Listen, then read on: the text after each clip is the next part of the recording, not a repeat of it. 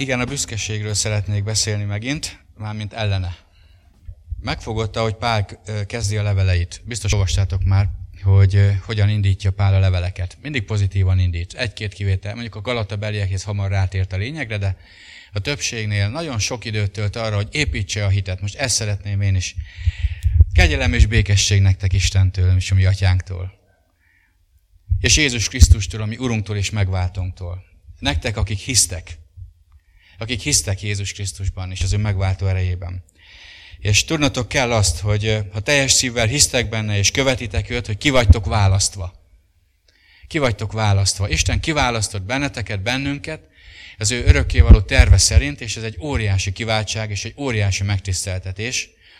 Igazából nem fogjuk még föl, szerintem néha, néha rádöbbenünk arra, hogy mekkora megtiszteltetés amikor emberek részéről ér megtiszteltetés, vagy nagy megtiszteltetés egy embert, akkor annak nagy, hogy mondjam, tiszteletet ad. Kap egy oklevelet, kiteszi a falra, kap egy bármilyen díjat, akkor azt, azt megemlékeznek róla.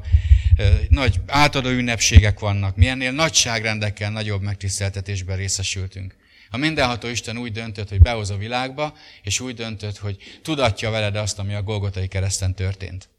Ez egy óriási megtiszteltetés, egy óriási kiváltság. Nem csak, hogy ki vagyunk választva, hanem el is hívott bennünket, amikor felkészült a szívünk, akkor voltak emberek, akik imádkoztak értünk, lehet nemzedékekre visszamenőleg, majd a mennyben meg fogjuk tudni, hogy lehet, hogy Tápió mentén 1910-es, 20-as években nagyon nagy ébredés volt, nagyon nagy változás volt ott emberek életébe. Hazajöttek a, a, a, a munkából, lemosakodtak és mentek a nagyszobába imádkozni. És ez így volt télen, így volt nyáron, és emberek gyógyultak meg, halottak támadtak föl tömegével. Itt volt Tápió vidékén, tehát Györgye, meg, meg Nagykát a környékén. Lehet, hogy már akkor ők imádkoztak, te érted, és én értem. És biztos, hogy imádkoztak a következő nemzedékért. Jézus azt mondta, hogy mások munkájába álltok be. Kiválasztott, elhívott, és kegyelmet adott, hogy hitáltal meg tudjunk változni. Fiaivá fogadott bennünket. Tudnod kell azt, hogy Isten fia vagy, és ki vagy választva. Egyszer kíváncsi, hogyha visszamehetnénk az időbe, megnézném, hogy egy, egy, egy efézusi levet hogy olvastak el a hívők. Ugye, amikor olvasták az első sorokat, ugye ott náluk nem az volt, hogy heti alkalom, meg YouTube, meg bármikor bekapcsolták szót, meg podcast, tehát lehet, hogy hozzájuk évente egyszer jutott el egy ilyen levél. És lehet, hogy úgy fogadták, mint a, nem tudom én, az Istennek a különleges ajándékát és kincsét. És kinyitották, és alig várták, hogy elolvashassák a tekercset. Ez fantasztikus volt. És én, én most azzal jöttem, így jöttem ma, hogy, hogy én nagyon hálás vagyok azért, hogy Isten ilyen nagy csodát tett velünk. Hogy odaadta az ő szent szellemét nekünk. Hogy megismerjük még jobban őt, még jobban megismerjük, amit Jézus értünk tett. És amit az ördög szeretne elérni, az az, hogy elhidegítsen bennünket Istentől. Hogy ezek az alkalmak is ilyen hideg, megszokott összevetelekké váljanak. Olyanok legyenek, olyan, az legyen a szívedben, hogy te kiválasztott vagy. Ki vagyunk választva Istennek a kegyelméből. Örökössé tett bennünket. Nem csak, hogy kiválasztott, hogy elhívott, hanem meg is szentelt. Egy csomó bűnünket már le tudtuk tenni Isten kegyelméből. Egy csomó bűntől úgy megtisztított, hogy szinte oda se figyeltünk.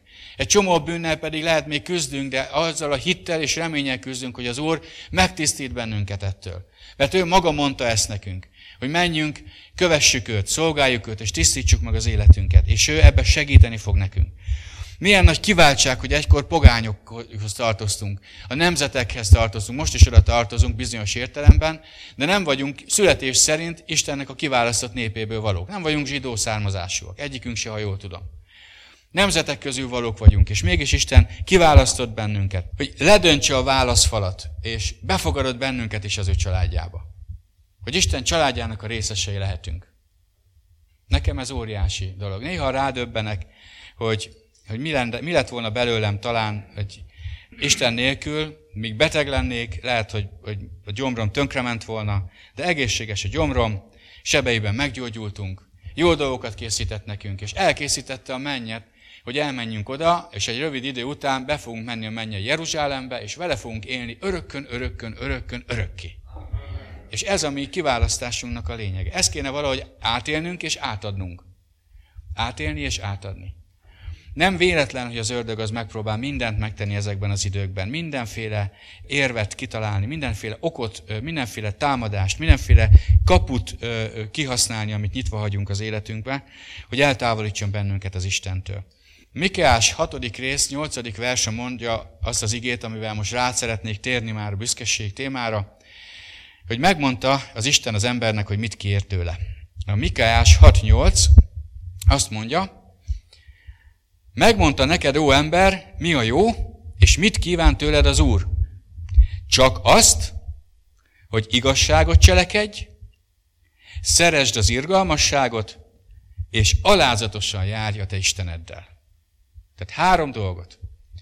Az első, igazságot cselekedj, tehát ez a jó, és ezt kéri az Úr tőled.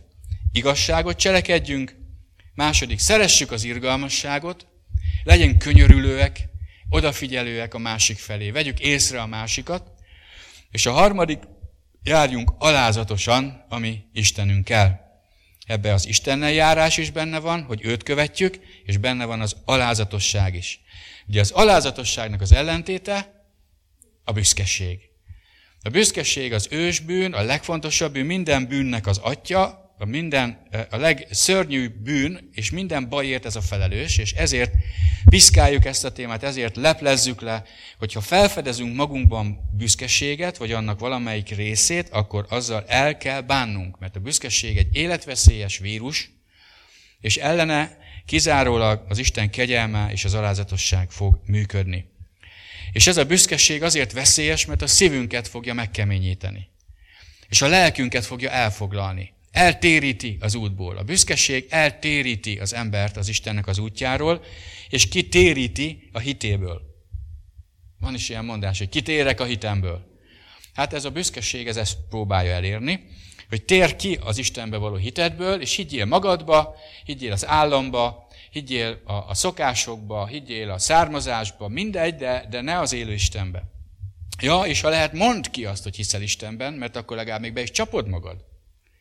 Ez még gonoszabb. A legrosszabb az álságos, a színjátszós, ez most megtetszett, ezt ha lehet használnám.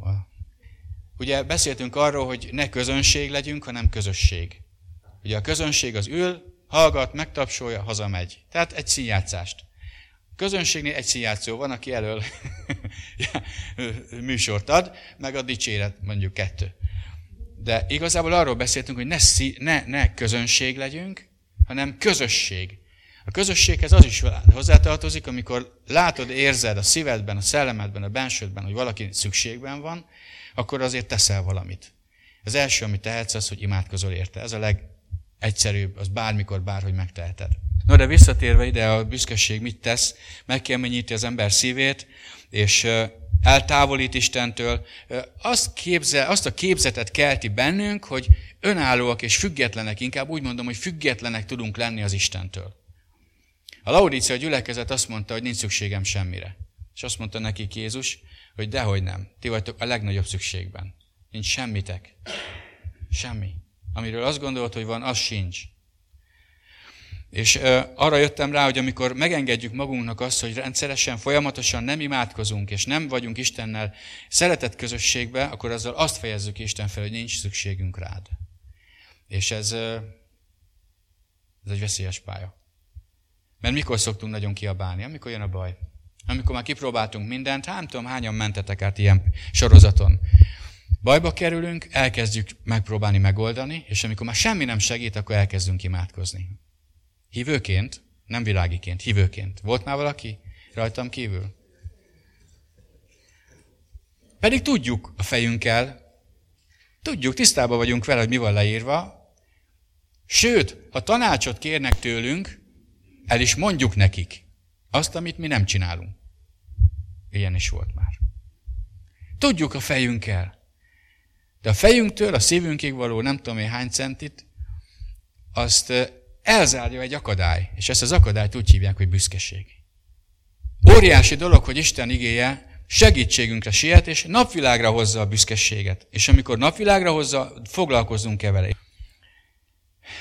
A büszkeségről sok minden volt szó az elmúlt két alkalommal, mindent nem szeretnék megismételni, de, de azt mindenképpen szeretném, hogyha nagyon tiszta lenne előttünk az, hogy mekkora akadály, hogy Jézus tanítványaivá legyünk, hogy mennyire el tud távolítani a végén az örök élettől. A büszke ember az nem tud megigazulva végigmenni az élete útján. A büszkeség ugyanis önzővé tesz. És előbb-utóbb a büszke ember elkezdi elhinni, hogy ő maga is meg tud állni az Isten előtt. Emlékeztek biztos azokra az emberekre, akik azt kapták Jézustól, hogy, hogy nem ismerlek titeket, távozzatok tőlem, ti gonosztevők. Uram, uram, nem a te nevedben űztünk-e démonokat, nem a te nevedben tettünk-e nagy csodákat. Azok az emberek végig kitartottak az Úr mellett, nem tagadták meg a hitüket, de valami volt, ami az egészet, amit tettek az egész életükbe, amire pénzt, energiát, mindent szántak, egyszerűen értéktelenné tette, hiába valóvá tette, sőt, az ige szerint gonoszszá tette. A büszkeség. Mert mire kezdtek el hivatkozni, amit csináltak? Azt mondja, nem a te nevedben űztünk-e démonokat. Hát, hát ki űzte ki azokat a démonokat? Ők? Igen, ők. Ők voltak az eszközök Isten kezébe, de ki által mentek ki azok a démonok? A názereti Jézus neve által, és a Szent Szellem ereje által, az Isten újja által, ahogy Jézus is kiűzte a démonokat.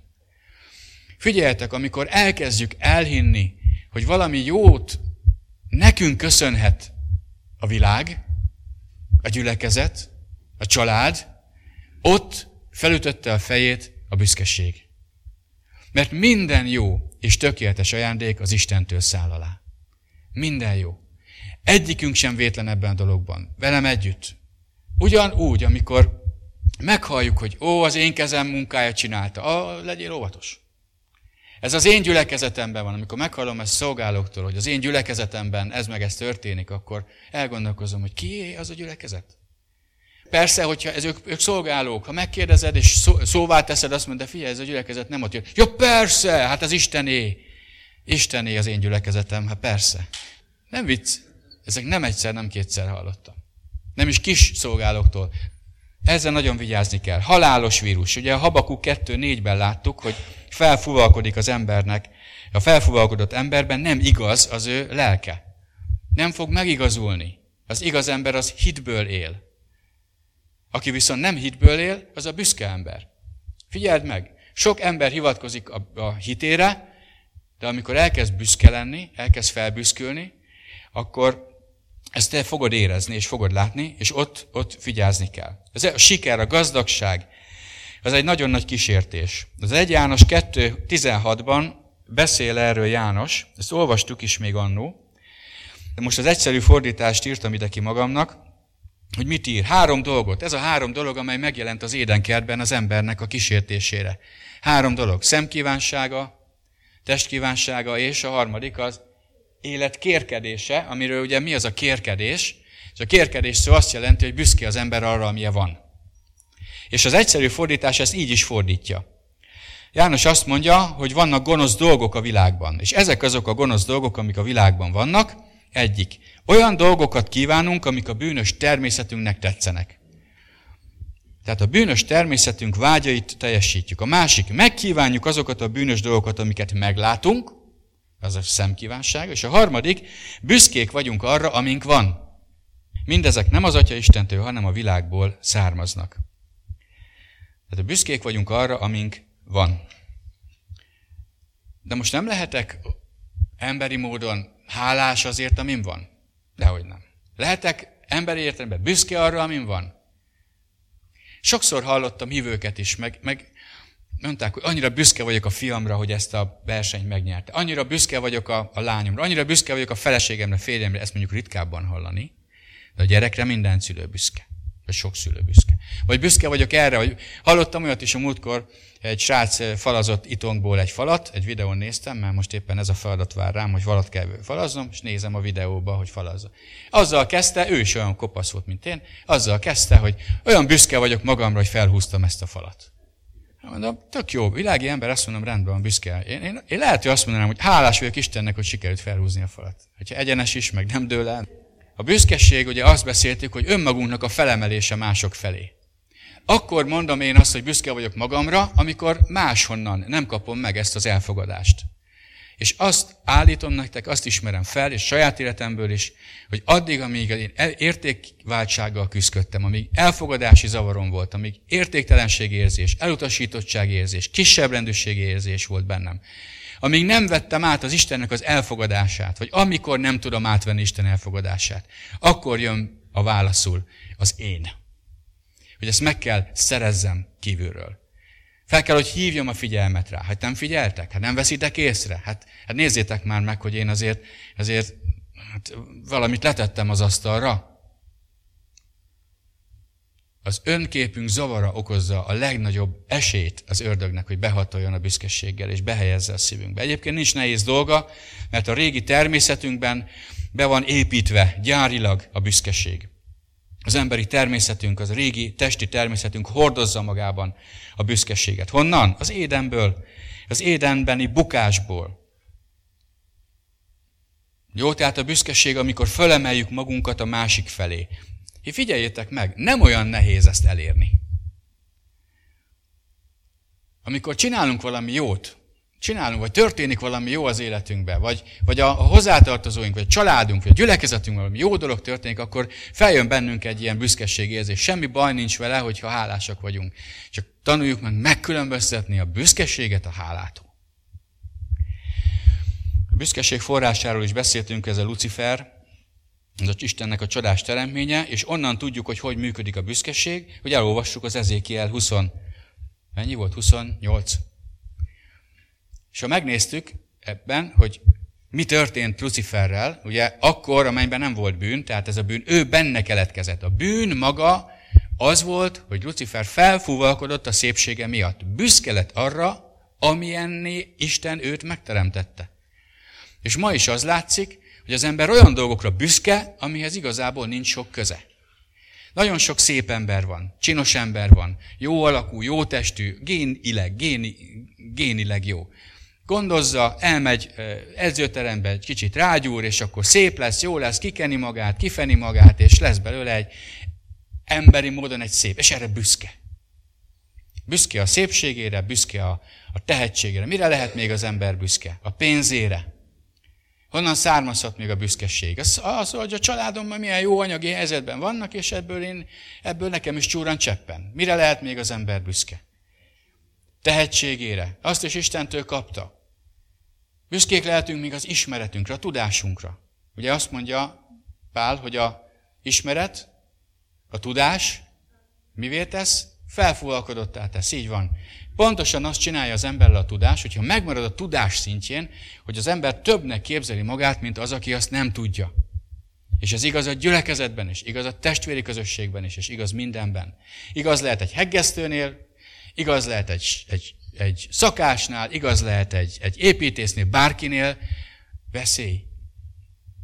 A felfogalkodás életveszélyessé tud tenni, ha megmarad és megtűrjük az életünkben, illetve nem foglalkozunk vele, hanem azt mondjuk, hogy hát persze, hát Isten azért adta ezt nekem, hogy ezzel én éljek, ezzel én használjam. Így van, azért adta a tehetséget, azért adott oda mindent, amit neked szükséged van, vagy még a fölött. Azért, mert használd. De elismerem el, hogy amin van, az Istentől van. Mondja egyik helyen az ige, hogy minden, amit van, úgy kaptad. Ha pedig úgy kaptad, mire vágsz fel? Mit kérkedsz vele? Így kaptunk mindent. Én is, amit kapok, te is, amit kapsz, minden jó dolog Istennek a kegyelméből van. A próbákra meg azt mondjuk, hogy ezt is Istenkől adtuk. Azt mondja, hát teljes örömnek tartsátok, atyám fia, amikor különböző próbákon megytek, mert a hitetek fog tőle épülni. Jó? Tehát pontosan ez a egyik legnagyobb kulcsa a, a büszkeségnek az az, hogy az ember elveszítette az édenkertjében az Istennek az elfogadását és szeretetét. Pontosabban a szeretetét nem veszítette el, hanem annak a átélését és élményét veszítette el. Elveszítette a közösséget. Múlt alkalommal beszéltünk róla, hogy mit csinál az emberrel a bűn. Eltávolítja Istentől. Azért távolít el Istentől, mert maga Isten lép hátrébb egyet a bűnös embertől, aki a bűnét szereti és a bűnében megmarad, mert nem akarja őt elpusztítani. Mert ha közel lépne hozzá, az Istenből kiáradó szentség és dicsőség, az elpusztítaná. Miért jött le Jézus Krisztus emberi formában erre a földre? Miért jött le a Krisztus emberi formában? Lett olyan, mint te meg én. Született ugyanúgy, mint te meg én. Pontosan ezért hogy megalázza magát, és azért, hogy fönnhagyja az isteni dicsőségét. Azt olvassuk, hogy ott hagyta az ő dicsőségét a mennybe, és lejött annélkül, ugyanúgy, mint te meg én, azért, hogy az, ő belül, az isteni dicsősége az ne pusztítsa el az emberiséget. Egy pillanat alatt elpusztult volna ez az egész föld. Az a bűn és az a gonoszság, ami elárasztotta ezt a világot. Nem tud ö, egységre jutni az Istennek a szentségével. És ez, amit elvesztettünk ott az éden kertben, az az, hogy, hogy hol van az Isten, hol, hol vagyok én, ki vagyok én. Nem vagyok elfogadott, most már elutasítanak. Engem valaki elutasít. És tudod, ki utasította el az embert? Legelőször. Hát Isten. Nem azért, mert rosszat akart. Hiszen utána törődött vele, foglalkozott vele, beszélgetett vele, megszületik Káin, beszélget vele, leselkedik rád a bűn, ne csináld, ne engedj neki. Ellen tudsz állni, Figyelj a szívedre, ne engedd, hogy a szívedet a harag, a meg nem bocsátás, a gyűlölet elfoglalja. És a büszkeség innen táplálkozik. El akarom magam fogadtatni. Akarom, hogy valaki legyek, hogy ezt mások is meglássák. Mert az Istenét elvesztettem. És ezért óriási csoda testvéreim, hogy a názeret Jézus testben eljött erre a földre, hogy az Isten visszafogadhasson bennünket. És ezért, amikor azt mondom, hogy befogadott a családjába, akkor az a kérdés, hogy neked és nekem a te tudatomban, az elmémben, a szívemben mi van? De az van, hogy én egy elfogadott ember vagyok most már. Én elutasítottsággal küzdöttem, kisgyerekkoromtól fogva. Az okát részben tudom, részben nem tudom. Az anyukám, amikor megszülettem, asztmát, asztmás betegséget kapott. És az apukám annak tulajdonította, hogy az apu, anyukám aszmás lett, és aztán 14 éves koromban meghalt, hogy én megszülettem. És ez soha nem jött át direktbe, hiszen szerettek, elfogadtak, pátyolgattak, amennyire emlékszem vissza ezekre a, az időkre. De amikor anyukám meghalt, utána egyedül maradtunk apukámmal, ugye nincs testvérem, és ő sem nősült meg, és és felnőttem egy olyan lélekkel, egy olyan háttérrel, amiben az elfogadottságot én nem tapasztaltam otthon. És ha anyukámtól kaptam is, azt valószínű, nem, nem, nem emlékszem rá, mert hát az élete nagy részét kórházba töltötte. Tehát, vagy nem nagy részét, de, de nagyon sokat. Hát a, igazából én csak arra emlékszem szinte, hogy mindig a utcában egy, egy fogadott nagymama, a sasmama, úgy hívtuk, sasnéni, ez volt a családneve, ő segített ránk, mint egy sas, tényleg ő. Még ő gondozott, segített, minden. Nagyon rendes volt, aranyos. Schuster volt a férje, Sas bácsi. Csak megtérésem után értettem meg, hogy nekem az életemben a legtöbb problémát megtérésem előtt az elvetettség és az elutasítottság okozta. Hogy nem tudtam elfogadni magamat. És mindig kellett valamit csináljak, amitől én értékes leszek. De azt, amit csináltam, abból sokszor nem voltam értékes, mert ilyen kistermetű gyerek voltam, kis kövér fiú voltam a középiskola elején is. Akkor elkezdtem sportolni, pingpongozni, elkezdtem vízilabdázni, mindenfélét próbáltam, hogy mutassam, hogy én értékes vagyok, hogy én valaki vagyok. Álmodoztam. Olyan könyveket olvastam, amik ilyen lovagregények, ilyen hősregények. Ezek voltak a kedvenc könyveim. A Vinettu, az Old Shatterhand, a hősök, és én voltam a Vinetto, én voltam az Old Shatterhand. Minden jó karakter én voltam. Amikor otthon egyedül, mert apukám nagyon sokat dolgozott, olvastam ezeket a könyveket. És ez az elvetettség, az elutasítottság nem tudatosult bennem. Csak megtérésem után, amikor befogadottá lettem. Amikor az Isten átölelt és meggyógyította a gyomromat, a 11 év a beteg gyomromat, amikor elkezdett megváltoztatni. Nem ment egyik pillanatra a másikra, évekig hordoztam ezt. De elkezdett a változás megindulni. És ma, amikor itt állok előttetek, azt tudom mondani, hogy én egy elfogadott ember vagyok. De nem azért, mert nagy a gyülekezet. 30 éve szolgálunk. 30 év alatt mások már több ezer fő gyülekezeteket csináltak. Mi meg itt tartunk. És hogy erre ördög megtámad, azt mondja, hogy na, mit akarsz te? Öcskös. Ezt, ezt hívott te munkának? Hogy versengésre, hogy, hogy, hogy megalázzon. Hogy azt mondja, hogy nem érsz semmit. Nem érsz semmit a szolgálatod. Semmit nem csináltál. És mindaddig ezt benyeltem, amíg rá nem jöttem arra, hogy az én elfogadottságom az a Krisztusból van. Hogy én azért vagyok, aki vagyok, mert a Krisztus elfogadott engem. És nem azt kérdezi, hogy a hallgatók mit tettek, hanem azt, hogy elmondtam-e. Óriási változás jött ebből. Óriási. És rendszeresen, mivel úgy látszik ez nekem egy gyengesség, rendszeresen megpróbál visszatámadni. Az elfogadottságod neked is abból van, hogy a názereti Jézus Krisztus befogadott, pontosabban az Atya befogadott az ő családjába a názereti Jézus Krisztus érdemei miatt, amiket te elhittél és elfogadtál. Elhitted, hogy Jézus a te bűneidért halt meg a kereszten. Elhitted, hogy a te betegségeidet hordozta el. Elhitted, hogy a te átkaidat vette föl magára. Ezért Isten befogadott a családjába. Ez ad biztonságot. Mert ha összedőlne a világ körülöttünk, akkor, akkor is ez az igazság változtathatatlan igazság. És ezért tudott Pálapostól az lenni, aki. Ha végignézitek Pálapostól életét, lehet látni, hogy mennyi elutasítást szenvedett ő. Mennyi gyötrelmet, mennyi támadást. Hányszor megverték, megbotozták, hányszor szenvedett hajótörést, hányszor éhezett, hányszor utasították el azok az emberek, akiknek az életét adta. Elhagyták az összes ázsiai gyülekezetek, több ezer ember, pedig az életét kockáztatta azért, hogy elvigye hozzájuk az evangéliumot. És Pálapostól úgy készült föl az elköltözésre, hogy futásomat elvégeztem, és a korona el van téve nekem fenn a mennyben.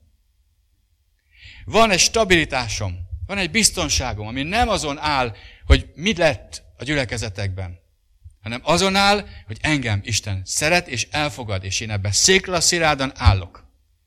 Azt szeretném, hogyha ez benned és bennem ma megerősödne. Ennek az ellenkező, ellen, ellen pórusa, amit az ördög akar, az a büszkeség. Hogy attól tett függővé, hogy ki vagy, amit csinálsz. Ha az sikeres, frankó gyerek vagyok. Ha nem sikeres, béna vagyok. Gyereknevelés. Hány és hány szülőt megtámad az ördög? Hol van a gyereked? És akkor már is a szülők elkezdenek így bebújni az ágy alá, a szék alá, minden. A lelkiismeretedet, a szívedet kell megvizsgálni. És ha az ember hibázott is szülőként, mert én is hibáztam, mi is hibáztunk szülőként, akkor is oda tudunk állni Isten bocsánatot tudunk tőle kérni, és azt mondjuk, Uram, ha bármit tudok még tenni, tevőlegesen megteszem, de egy dolgot biztos tudok tenni, imádkozni. Imádkozni és imádkozni. És az Úr meg fog hallgatni. És felszabadít. Nem élhetjük le úgy az életünket, hogy állandóan meg akarunk felelni valakinek vagy valaminek. Olvastam egy cikket, vezetőknek kör, körbe küldtem. Ez függőségben lévőkről szól, három embernek a személyes bizonsága gyakorlatilag, akik függőségben voltak, de nem akármilyen függőségben, kőkemény drogfüggőségekben, de olyanban, amit én el sem tudok képzelni. És mindegyik arról számolt, hogy miért kerültek ők ebbe a függőségbe bele. A szeretet hiány, az elfogadásnak a keresése és hajkurászása, a megfelelési kényszer. Ezek hajszolták őket bele a drogba, a kábítószerbe, az ivásba, a deviáns életbe. Keresték az elfogadást, keresték a befogadást. És azt állítják, a, ma akik ezt vizsgálják, hogy a függőségben lévők mindegyike ezt keresi. Mindegy, hogy milyen a mértéke annak a függőségnek. Nagyon sok függő el sem ismeri, hogy függő. Mert nem csak cigitől lehet függőnek lenni, vagy alkoholtól, hanem a megfelelési kényszertől is. A büszkeségtől is. Az elvetettségtől is. Érzésektől, lelki függőségek is vannak. És elképesztő az, hogy Jézus hogy meg tud ebből szabadítani. És az ő megszabadítása az nem azzal foglalkozik, hogy a körülményeket rendbe hozza körülötted, hanem a szívedet hozza helyre. Oda megy, átölel, és azt mondja, én gyermekem. Amikor Péter halászott, és Jézus egy kisebb tömeg hallgatta a parton, kijöttek a fiúk, nem fogtak semmit, egész éjszaka haláztak, és Jézus azt mondta nekik, hogy add kölcsön a hajódat, Péter.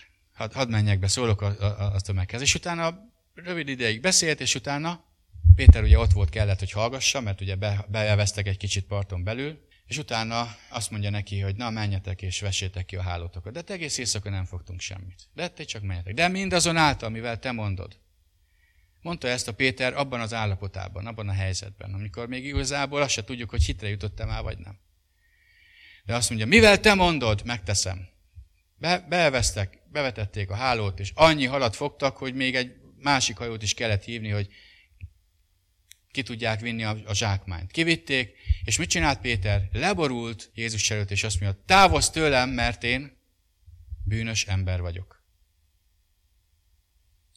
Vannak időszakok, amikor erre nagy szükségünk van, hogy legyen egy olyan isteni érintésünk, ami tiszta tükröt tart előttünk, hogy mi van bennünk valójában. És erre való válasz fogja eldönteni, hogy hogyan halasz tovább. Két válasz van. Az egyik az, amit Péter tett. Uram, bocsáss meg nekem, bűnös vagyok. Megbánom a bűneimet. Bocsáss meg nekem, hogy ezt megengedtem magamnak. Bocsáss meg, hogy így beszéltem, így viselkedtem. A másik út pedig hátat fordít Jézusnak, és megy tovább. Ez csak egy véletlen volt. Ez most csak egy ilyen kósza élmény volt. A büszkeség egyetlen ellenszere az alázat. A büszkeség mindig megszerezni akarja az elfogadást, a tiszteletet, a megbecsülést, a felemelést emberektől. És figyelj ide, a büszkeség megszerezni akarja ezt, az alázat pedig elfogadja ugyanezt. Az alázatos embernek ugyanúgy szüksége van arra, hogy elfogadják, hogy szeressék. A vámszedő és a farizeus példája is mutatja ezt. A farizeus meg akarta szerezni a tiszteletet. A farizeusok elmentek, az utcákon imádkoztak, nyíltan, hosszú köntösökbe elváltoztatták a ruhájukat, elváltoztatták a hangjukat, elváltoztatták a környezetüket, hogy észrevegyék őket. Hangosan csörögve dobták bele az adományokat a kosárba. Igényük volt az elfogadásra, kellett nekik a nép tisztelete, megbecsülése. Hú, ezek nagy tudós emberek, ezek Istennek az emberei. Ha ők így csinálják, az hú, az fantasztikus. Igényük volt arra, hogy elfogadják őket. Testvéreim, ma is ugyanez van. Neked is szükséged van az elfogadásra. Szükséged van, hogy érezd magad elfogadottnak. De a legtöbb hibát akkor követjük el, amikor ezt emberektől akarjuk megszerezni. Ki követelni, esetleg ki manipulálni.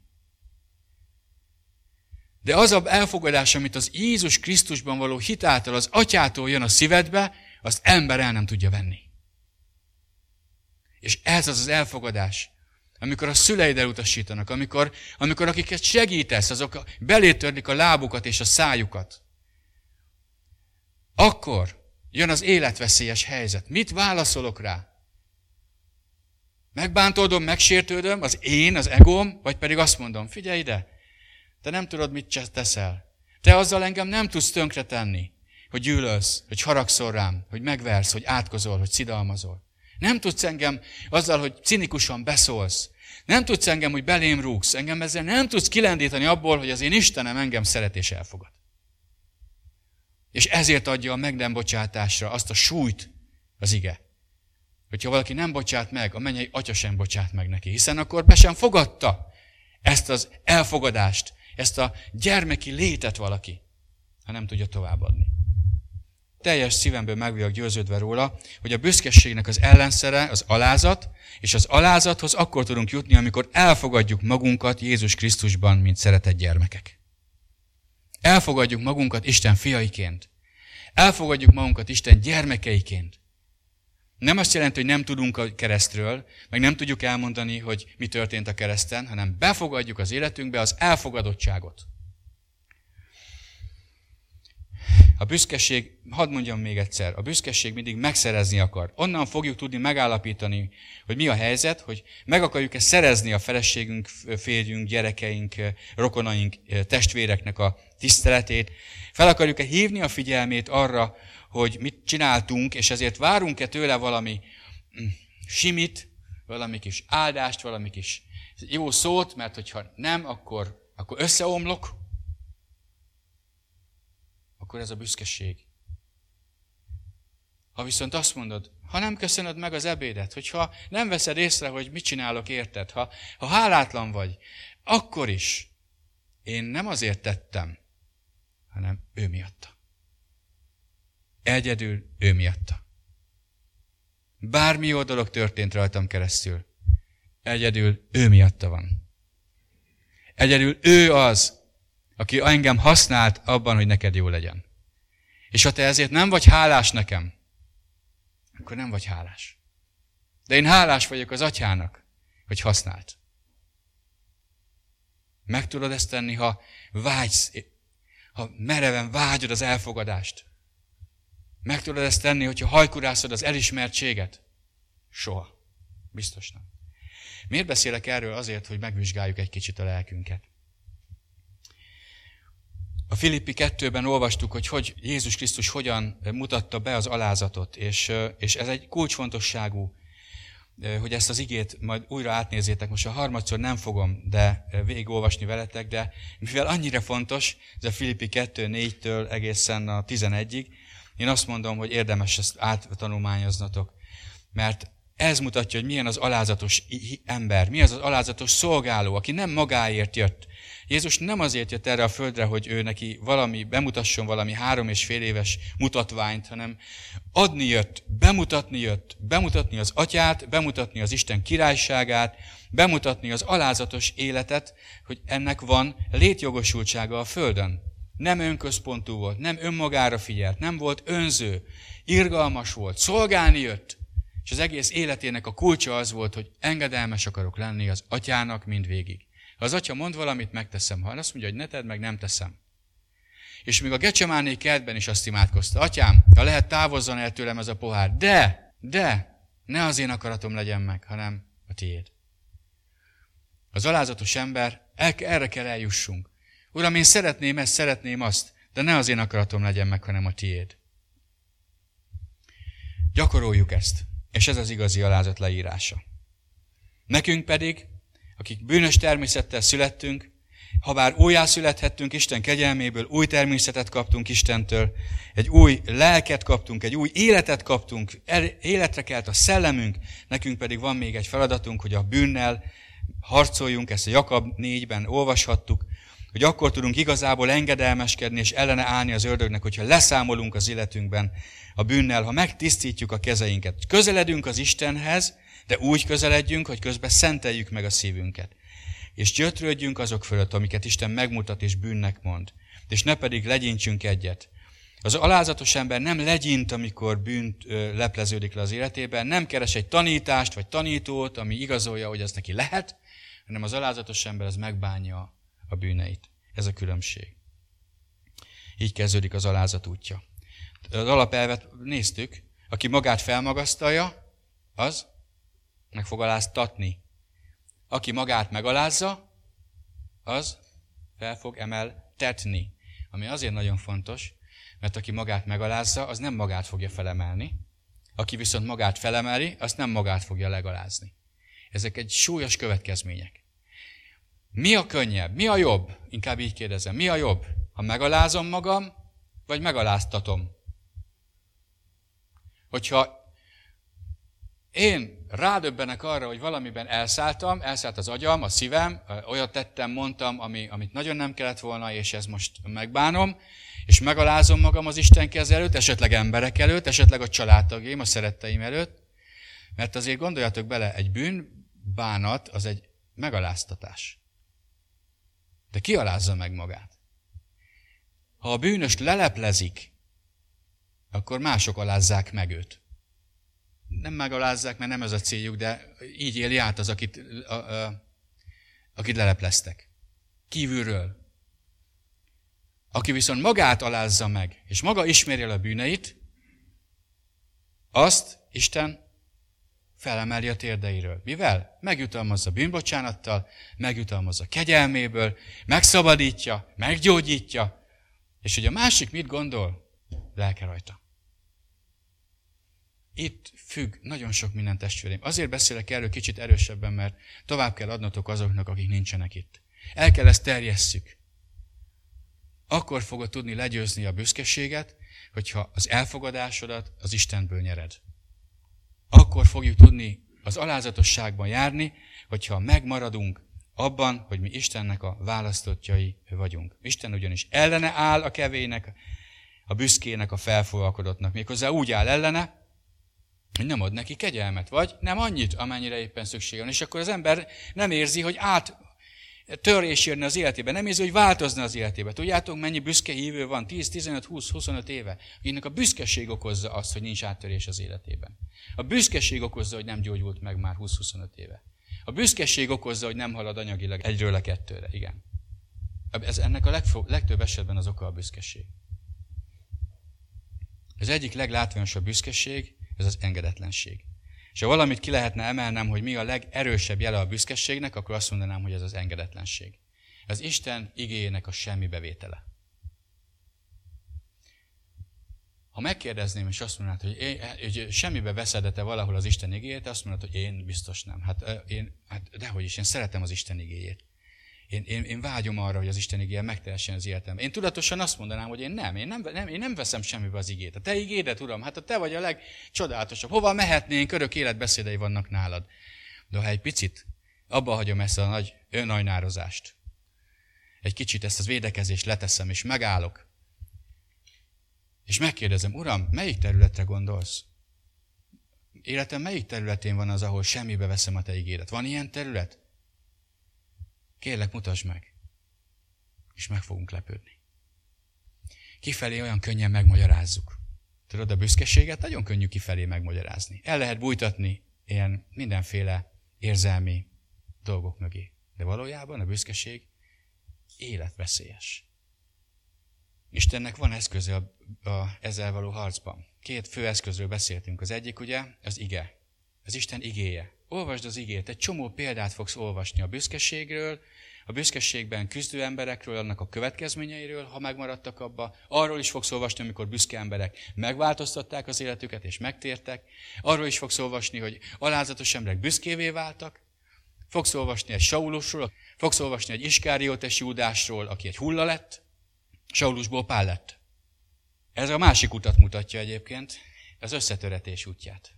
Amikor olvassuk az igét, azt fogjuk látni, hogy volt, aki odafigyelt az Isten szavára, volt, aki nem figyelt oda. Aki nem figyelt oda, azok általában összetörtek. Neki mentek a falnak. A példabeszédek 29.1 mondja, érdemes megegyeznetek ezt az igét, aki a feddésekre is nyakas marad, egyszer csak gyógyíthatatlanul összetörik.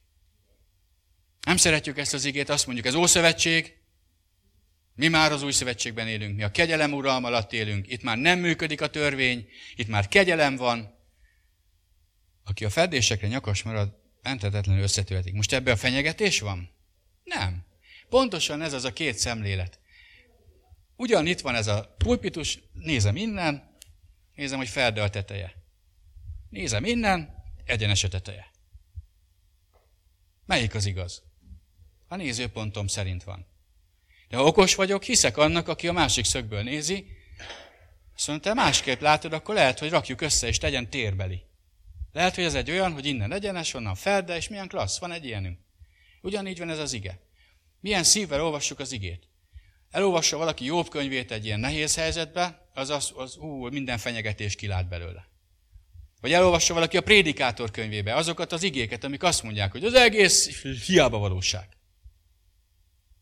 Fiatal hívőként azt mondta nekem egy jó akaró testvér, azt mondja, figyelj ide, ha nem vagy jó állapotban, ne olvasd a prédikátor könyvét. Mondom, mi? Gyorsan elolvastam a prédikátor könyvét. Mi van, mi van abba? Ha nem vagyok jó állapotban, akkor mi van abba?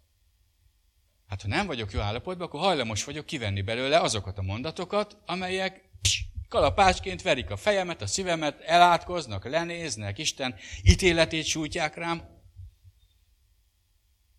És a Jobb könyvére ugyanezt hallottam. Figyelj ide, hogyha nem vagy jó állapotban, ne olvasd a Jobb könyvét. Mondom, mi van a Jobb könyvébe? Ez ugye tudod, a tiltott gyümölcs. Egyből elolvasod. Mi van a Jobb könyvébe?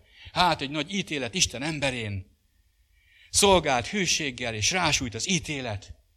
Hú, mondom, tényleg. Így is lehet olvasni, nem? Meg úgy is lehet olvasni, hogy végigolvasod. És nem azt akarod kivenni belőle, hogy megmagyarázod az érzéseidet, hanem kiveszed belőle azt, amit Isten üzen. És a Jobb könyvében csodálatos kegyelemről szóló üzenetek vannak. Jó? Nekem a példabeszédek 29.1 semmiképpen nem egy ijeszgetés, nem egy fenyegetés, hanem egy figyelmeztetés. Azt mondja, figyelj ide, Szólok hozzád.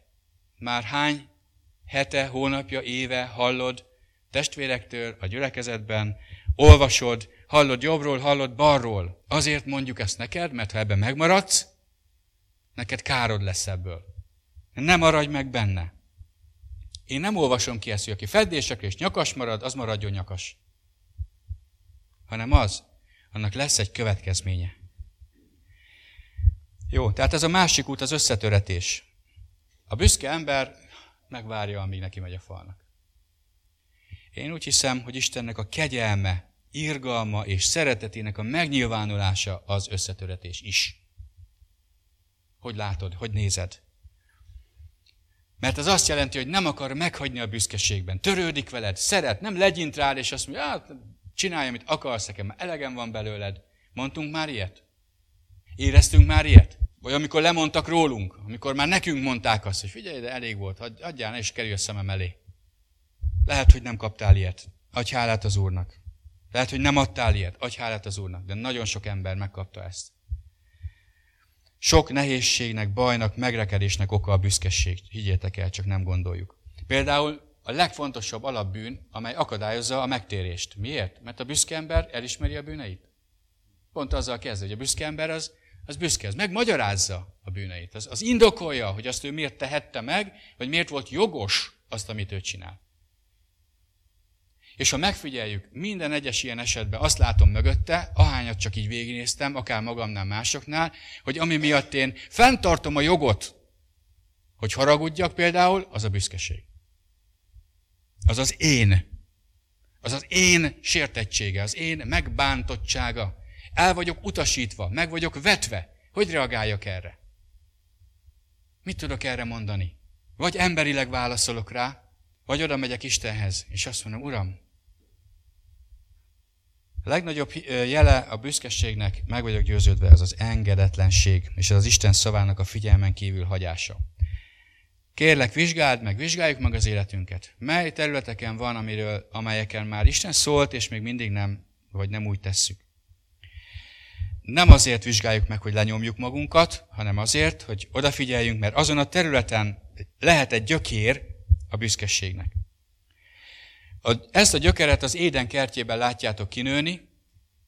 Egyetlen egy mondat indította el ezt a gyökeret, a büszkeség gyökerét, az ellenállást az Istennel szemben az emberben, és ezt a mondatot az ördög mondta ki, a kígyó, amikor azt mondta az asszony, hogy ha eszünk erről a fáról, meghalunk. És mi volt erre a válasza a kígyónak? Bizony, nem haltok meg. Mire indította ezt az embert? Kételkedésre. Lehet, hogy nincs, mégse halunk meg. Lehet, hogy nem is volt igaza az Istennek. Bizonytalanság, kételkedés. Egyfajta elutasítottságérzés Isten felől, hogy hát akkor, akkor nem is akar nekünk olyan jót, elzár valamit előlünk. És ezt a kételyt ülteti bele az ördög ma is az emberbe. Beléd is, belém is megpróbálja, hogy valamit el akar zárni, olyanra akar rávenni, ami neked rossz lesz. Hagyd abba ezt a dolgot, ne csináld tovább, dobd el a cigit, hagyd abba az ivást, hagyd abba az evést, hagyd abba a nem tudom micsodát. Bármi, ami függőség, hagyd abba a megfelelést végre, ne akar már megfelelni állandóan az embereknek, úgyse fog sikerülni, csak az életed megy bele tönkre. Hagyd abba! Itt vagyok én, én elfogadlak. Nem tudsz hibátlan lenni. Nem tudsz úgy főzni, hogy ne találj egy embert, aki azt mondja rá, hogy Á. nem tudsz egy ember találni, aki, aki úgy, aki oda jönne a tökéletes házhoz, és azt mondja rá, ez az én házam, és azt mondja, igen, ez a csavarod Ferdinál, bocsi. És akkor mi történik? Büszke voltam arra, amit csináltam. Büszke voltam a főztömre. Büszke voltam a házra, hogy ki van takarítva, hogy fel van újítva, hogy ki van festve, ki van glancolva. És jön valaki, aki mm, mind állt az én elfogadottságom. A saját munkámon. A saját magamon. Egy proféta azt mondta, hogy áldott az az ember, aki az Úrban bízik. És átkozott az az ember, aki emberben bízik. Nem jelenti azt, hogy ne törekedjünk arra, hogy jót csináljunk. Nem jelenti azt, hogy, hogy ne legyünk hálásak azért, hogy meg tudtunk csinálni egy gyönyörű helyet, és még az a csavar is, hogy észrevettem Ferdénál, de attól még az összes többi 20 millió csavar nem áll Ferdén. Nem jelenti azt, hogy ne törekedjünk arra, hogy szép rend legyen, tisztaság legyen a házban, hogy finomat főzzünk. De ne, törekedjünk rá. De ha mi stabilitásunk, e, hogy mondjam, elfogadottságunk abban van, nem tudom, értitek-e, miről próbálok beszélni. Ez azért kulcskérdés, mert ezt megérted, le tud szakadni rólad ezer teher. Csak attól az egy dologtól, hogy elfogadod magad Isten gyermekeként, és elhiszed, hogy Isten úgy elfogad téged, ahogy vagy, és ez nem azt jelenti, hogy egyetért azzal, amit csinálsz, hanem elfogad. Különbséget kell tudnunk ebben az ember cselekedetei, meg az ember személye között. 2 Timóteus 3. Az utolsó időkben vagyunk. 2 Timóteus 3 elején megláthattok egy rövid leírást. Felolvasom, ismeritek szerintem a másodiktól az ötödik versig, csak hogy lássátok, felfede, mit fedeztek el ebben fel? Felfedezitek-e benne az alázatot, vagy mit fedeztek fel benne? Milyen irányba halad az emberiség? Az emberek magukat szeretők, pénzsóvárok, kérkedők, kevélyek, káromkodók, szüleik iránt engedetlenek, hálátlanok, szentségtelenek, szívtelenek, kérlelhetetlen, rágalmazó, mértéktelen, féktelen, jónak nem kedvelője, áruló, vakmerő, felfuvalkodott, inkább a gyönyörnek, mint Istennek a szeretői, sőt, még a kegyesség látszatát is megőrzik. Puf neki. Ha valaki megkérdez engem, hogy tudok-e egy leírást a büszkeségről, szeretetnek van himnusza, 1 Korintus 13. Igénnek is van himnusza, 119-es Zsoltár. Büszkeségnek van-e leírása? Én azt mondanám neki, hogy lapozza 2 Timóteus 3 első verseihez. Meg fogod látni a büszkeséget. Ezek mind-mind a büszkeségnek a megnyilvánulásai. És az utolsó időkben ezek fogják elárasztani a földet. Ha belegondolsz, magad körül ugyan ezt fogod látni. És ugyanezt támadja a gyülekezetet is, ugyanezt támadja a családodat is, és ugyanezt támadja a munkahelyedet is. Ugyan ez. Az ördög célja, hogy annyira büszkévé tegye az embert, hogy az önmagára való figyelésben, az önmagában való hitben már el is hagyja az Istenben való hitet. A mostani népszámlálásnak az egyik eredménye még nem lett végleges, de azt olvastam róla, nem tudom, így van-e, hogy radikálisan lecsökkent a magukat vallásosnak nevezőknek a száma. Ti voltatok, ugye jártatok körbe emberek közül, sok száz embert, vagy nem tudom mennyi, sokat megnéztetek. Csökken azok, hogy egyáltalán felvállalja, hogy vallásos, vagy tényleg az. Nem beszélve arról, hogy aki felvállalja, hogy mondjuk katolikus, vagy református, vagy evangélikus, az se hisz, csak származásilag oda sorolja magát. Mert ez is egy büszkeség. A szellemi büszkeség. Kemény. Én református vagyok. Én meg hites vagyok. Én meg uh, szabad kereszt. Én meg járság is. Figyelj ide, ilyen címkék most is vannak. És hogyha a szellemi büszkeséget megnézzük, azt látom, hogy rajtunk is van sokszor. Én hívő vagyok, ön meg világi.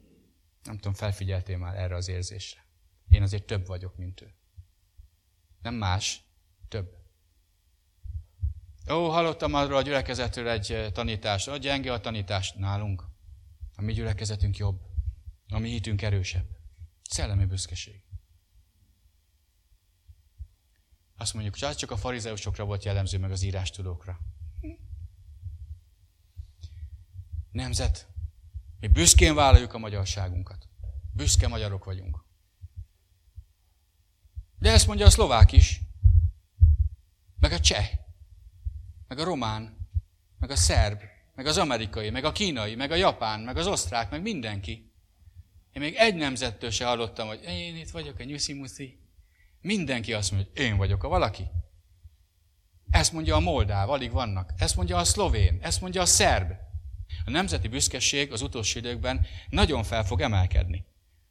Jaj, hát mit is mond Jézus? Máté 24-ben.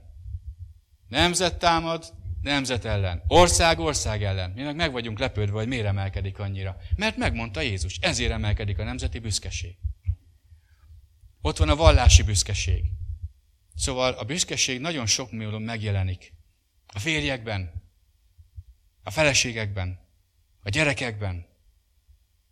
Mindenhol felüti a fejét, ha nem figyelünk. De most azért volt erről szó, hogy figyeljünk. De az engedetlenség, az Isten igének a, a figyelmen kívül hagyása a legnagyobb jele a büszkeségnek, és ez onnan indult, hogy bizony nem halsz meg. Nekem azt jelenti, a bizony nem halsz meg, hogy nem úgy lesz, ahogy Isten mondja. Nem úgy lesz. Nem fogsz meghalni. És az ember elhitte. És ma ugyanez van, testvéreim, a gyülekezetben is azt látom. Azt mondja az ige, amit vetsz, azt fogod aratni. Erre mit mondunk? Nem azt fogjuk.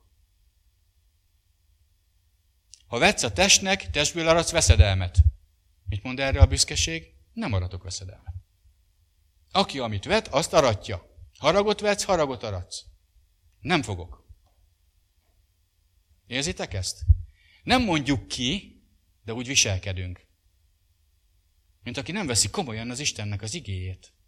És meg vagyok győződve száz százalékig, hogyha ezen a területen jönne egy áttörés bennünk, hogy elkezdenénk elhinni, megtagadni az ördögnek azt a becsapó szavát, hogy bizony nem halsz meg, hanem azt mondanánk, hogy igen, Uram, amit te mondasz, az meg lesz.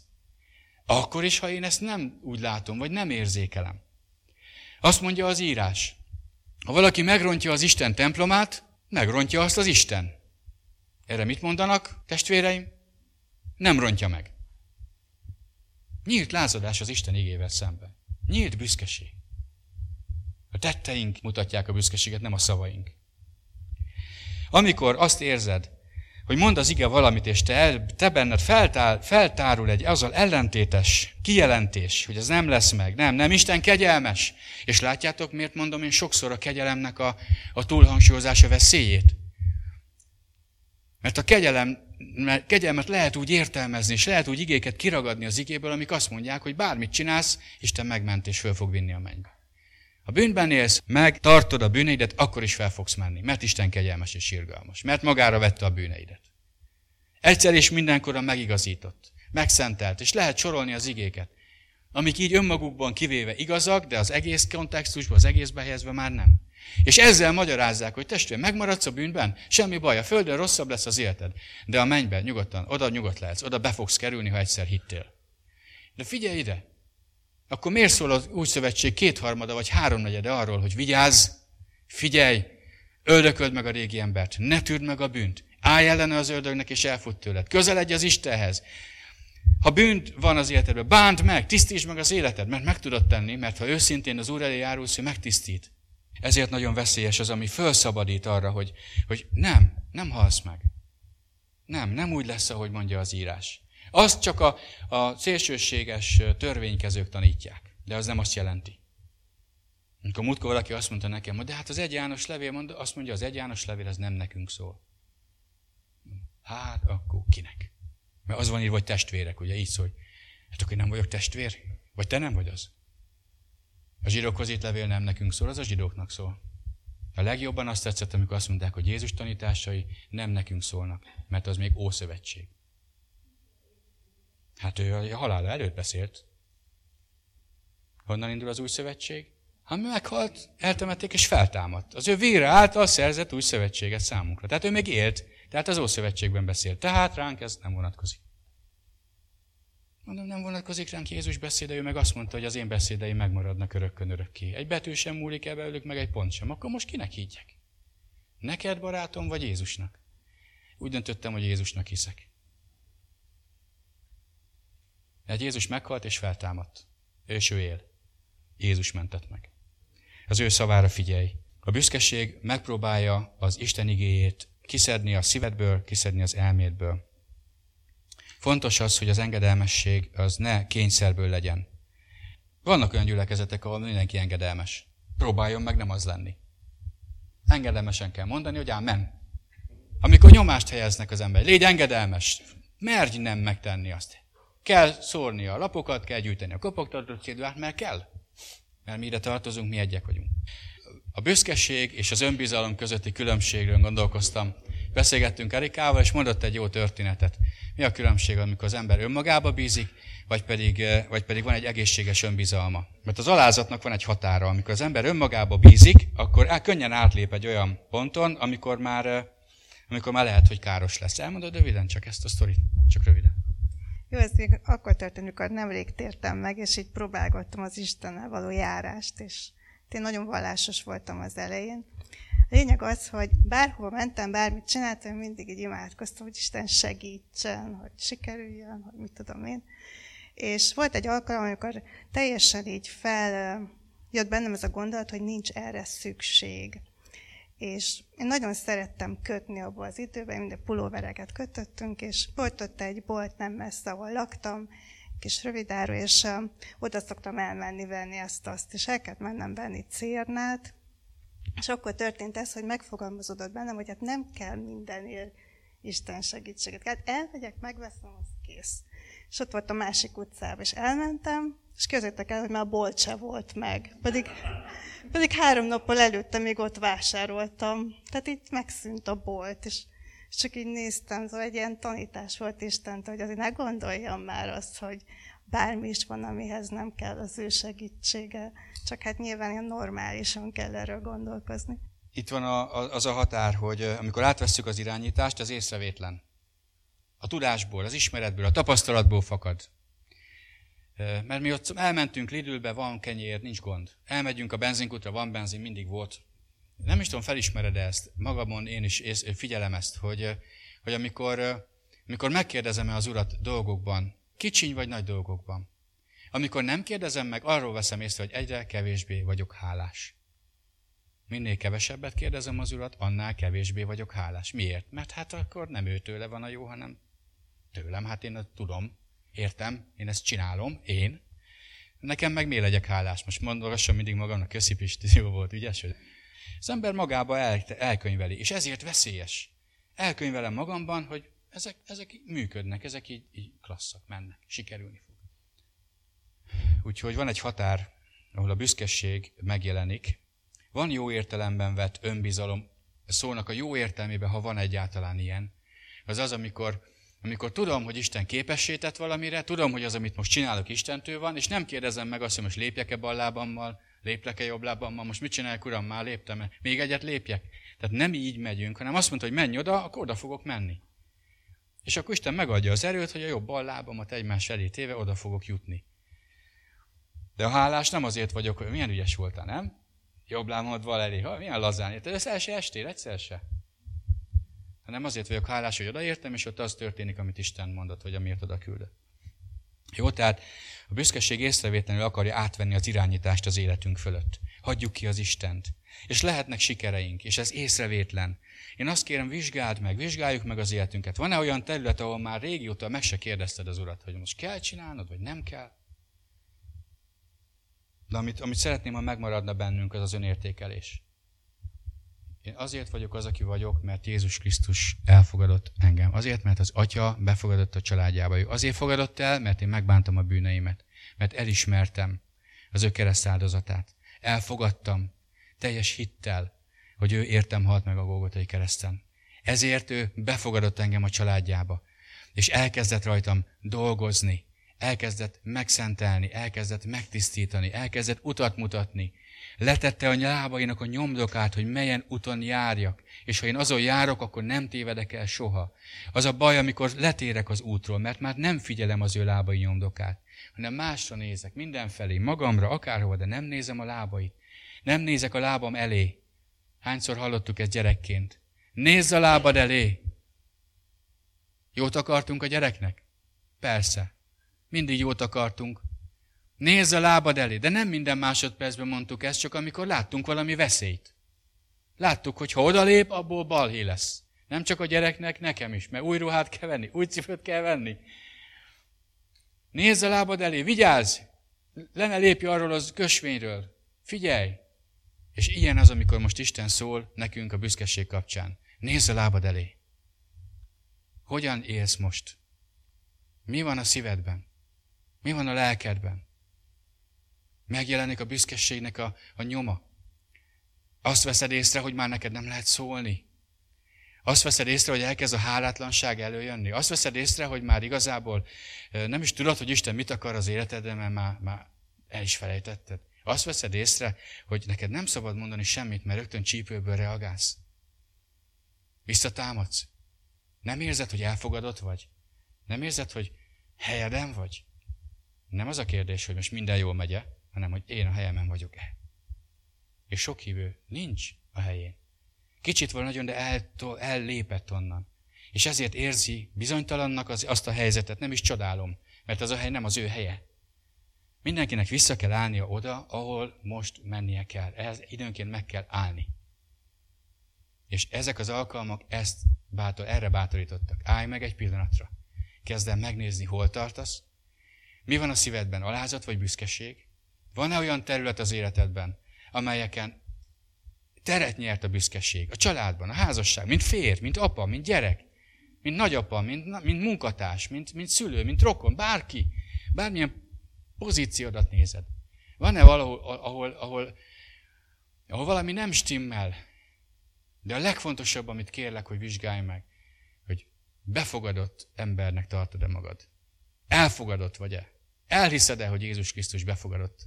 Elfogadod-e azt, hogy nem kell neki megfelelned? Hogy nem kell neki teljesítened? Elfogadod-e, hogy te nem attól vagy valaki, amit a feleséged, a férjed, a gyerekeid mondanak, hanem attól, amit Isten mond neked?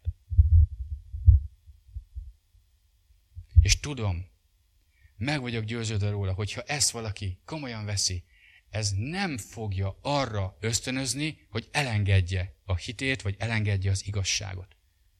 Ha valaki megismeri az Urat, igazából az ő iránta való kegyelmét és szeretetét, az nem fogja felszabadítani a rosszra és a bűnre, hanem inkább megerősíti abban, hogy megálljon az igazságban.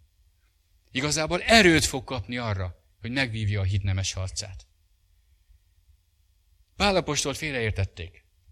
Amikor elolvastad a Pálapostól levelét, az első, a rómaiakhoz írt levelét pontosabban, akkor, akkor az elején azt látod, hogy mindenki bűnös, aztán beszél a kegyelemről, és utána az ötödik, hatodik résznél van egy olyan mondat, hogy hát sokan azt gondolják, hogy én most felszabadítom az embereket a, a kegyelemről szóló üzenetem által, hogy azt csinálok, amit akarok. Hogy akkor követhetünk el bűn. Minél nagyobb a bűn, amit elkövetünk, annál nagyobb lesz a kegyelem, amit kapunk. És azt mondja Pál, nem. Nem arra szabadít fel bennünket az befogadottság, hogy Isten gyermeke vagyok, hogy felfúvalkodok. Ez nem az, hogy bekerülök egy körbe, és akkor én attól valaki leszek. Bekerülök a körbe a valakihez. És ez a valaki, az Isten azt mondja nekem, hogy te nem vagy senki, hanem te az én gyermekem vagy mostantól. Kiveszlek onnan, ahol vagy, kimoslak, és tudd meg, hogy az én fiam vagy. És Isten gyermekeit soha senki és semmi nem jogosította föl a bűnben élésre. Senki nem jogosította föl arra, hogy felvágjanak arra, hogy ők kik. Mi nem vághatunk föl arra, hogy mi Isten gyermekei vagyunk. De hálásak lehetünk az Istennek, hogy befogadott a családjába. És a szívünk megnyugszik. Szívünk belső békére lel. És akkor igazzá válik a Filippi négy. Igazzá válik, hogy a minden értelmet felül haladó kegyelme Istennek egyszerűen békét hoz a szívembe. Hát én egy elfogadott ember vagyok. Jól mennek a dolgai? Minden hibátlan? Nem biztos, de akkor is. Az alap rendben van, a szívem rendben van. Abba akarom hagyni a megfelelést az embereknek. Abba akarom hagyni a vitatkozást, a tisztelet megszerzését és kikövetelését. Abba akarom hagyni azt, hogy én mindig a másiktól várjam el, hogy ő engem kiszolgáljon, hogy megbecsüljön, mert különben én senkinek érzem magam. Ezt itt és most abba hagyom. És én azért vagyok valami és valaki, mert az Isten valamivé és valakivé tett. Isten gyermekévé tett, befogadott a családjába, és ezért én örök élete hálás vagyok. És elkezdett rajtam dolgozni, elkezdett meggyógyítani, helyreállítani, irányítgatni. Ezért van, hogy nagyon sok hívő 15-20 év, 30-40 év után is nem lép előre az Istennel való kapcsolatba. Láttam olyan 40 éves hívőt. Még szolgálók is. Komoly emberek. Tekintélyes ember, de amikor egy picit megpiszkálnánk, hogy mi van mögötte, akkor azt látszik, hogy az ő elfogadottsága a pozíciójából fakad. És nem abból, hogy ő az Isten gyermeke. És amikor elveszti a pozícióját, akkor összeroppan a lelke. Mert elutasították. Isten gyermekeként nem kell, hogy mások mondják meg, hogy ki vagy. Nem kell, hogy mások elfogadása határozza meg, hogy te egy elfogadott ember vagy. olyan nagy dolog, amikor oda mentünk az Úrhoz, és az Úr azt mondta, Úr bocsánatot kértünk, és az Úr azt mondta, elfogadom a bocsánat kérésedet, befogadlak a családomba. Adok neked egy pecsétet, és belerakta a szívünkbe a pecsétet. Itt van a szívünkben az Isten pecsétje. A Szent Szellem. El vagyunk pecsételve az Isten országa számára. Hogyha helyreáll az önértékelésünk és az elfogadottságunk, akkor helyreáll az Istennel való kapcsolatunk. Helyreáll az Istennel való kapcsolatunk, bekerülünk az Isten családjába, a büszkeségnek sokkal kisebb esélye marad. Erre van szüksége a legtöbb embernek, neked is és nekem is. És hogy milyen mértékben, azt nem tudom. Nem tudom, te mit hozol otthonról. Én nem tudom, hogy mit győztél már le abból, de ugyan erre van minden embernek a szüksége, az elfogadottságra és a szeretetre. Egy igazi közösségre. Csukjátok be az ajtót az ördög előtt, és nyissátok ki az Úr előtt. Halleluja. Atyám, köszönöm neked azt, hogy te benned elfogadottá váltunk, lettünk, és, és nagyon hálásak vagyunk neked hogy ezért küldted el a te egyszület fiadat, drága Jézust, hogy általa megments bennünket. Én köszönöm a testvéreimet. Köszönöm, Uram, azt, hogy kiválasztottál bennünket. Köszönöm, hogy jót terveztél az életünk felől. Köszönöm, hogy azt várod, hogy adjuk át az életünket neked. Azt várod, hogy, hogy legyőzzük a büszkeséget, hogy felismerjük és kiszorítsuk az életünkből. Uram, nem akarjuk megvárni, hogy koppanunk a falon. Nem akarjuk megvárni, hogy összetöretünk. És nem akarjuk azt sem, hogy folytassuk az összetöretettséget. Már lehet, hogy van, aki már évek óta ebbe az összetöretettség állapotában van, és nem tudja a kiutat. És neked azt üzeni, az Istennek a szelleme által, az Úr, azt üzeni, hogy eljött az idő arra, hogy felszámold ezt az állapotot. Eljött az idő arra, hogy lezárd ezt az összetöretettséget, ezt a megtöretettséget, a szívednek a fájdalmát, a lelkednek a fájdalmát. El tudja venni most az Úr, ha átadod neki. Ha kinyitod a szíved és befogadod őt úgy, az ő szeretetét és az ő kegyelmét, ahogy még eddig talán soha. És meggyógyul a megtöretés, és meggyógyul a seb. Mert az Úr megsebez, de be is kötöz. Urunk, hálát adunk neked a te szavadért. Hálát adunk neked a te bátorításodért. És arra kérünk, Uram, hogy akik ma nem voltak itt, és nem hallották ezt, az én testvéreimen keresztül ez eljusson hozzájuk hogy megerősödjenek, hogy megújuljanak. Imádkozom a házasságokért, a családokért, a férjekért és feleségekért különösen, hogy legyenek mind a ketten általad elfogadottságból, szeretettel és tisztelettel teljesek egymás felé. Hogy ne egymástól várják, ne a gyerekeiktől várják, ne a vagyoni állapotuktól várják az elfogadást, hanem tőled, Uram, csak tőled. És köszönöm, hogy Te odaadod nekik ingyen kegyelmedből. Köszönöm, Uram. Add, hogy tudatára ébredjünk annak, mit jelent Isten fiának lenni. Ne csak a fejünkkel tudjuk, ne csak megvalljuk, hanem úgy is éljünk, mint akik be vagyunk fogadva a családodba. A szent családba, a nagy családba, a tiszta családba, Jézus Krisztusnak a testvéreiként, az atya gyermekeiként. Urunk, hálát adunk neked ezért, a kiváltságért, hogy kiválasztottál bennünket. Tér legyen a hódolat és az áldás. Tér legyen a dicsőség ezért örökkön örökké. És áld meg a te népedet, Uram, és védd meg őket a következő napokban és a gonosztól. Ragad meg őket, Uram, és mutasd meg az ő lába, te lábaidnak a nyomdokait előttük. Mutasd meg, miket készítettél az ő számukra ezen a héten. És adj nekik kegyelmet, hogy ezt felismerve a döntéseket jól hozzák meg, és a te utaidra térjenek. A Jézus hatalmas nevében lettek áldottak, erősek és egészségesek. És imádkozunk még a betegekért, akik közöttünk vannak, vagy akik nincsenek közöttünk betegség okán. Imádkozunk, hogy a te gyógyító erődet hadd tapasztalják meg. Hadd éljék át, hogy meggyógyulnak, megszabadulnak és helyreállnak. Hadd éljék át most, Uram, azt, hogy ők is a te gyermekeid, hogy van kihez kiáltaniuk. Add, Uram, hogy ne adják fel a, a kiáltást, ne adják fel a hálát a szívükbe, ne adják fel az engedetlenséget, ne adják fel a harcot a hitükért. Áld meg őket, Urunk, gyógyulással és szabadulással. És minden szükségünket Te töltsd be, Urunk, a következő időkben, és hatalmasan a Krisztus Jézusban. Jézus nevében. Amen.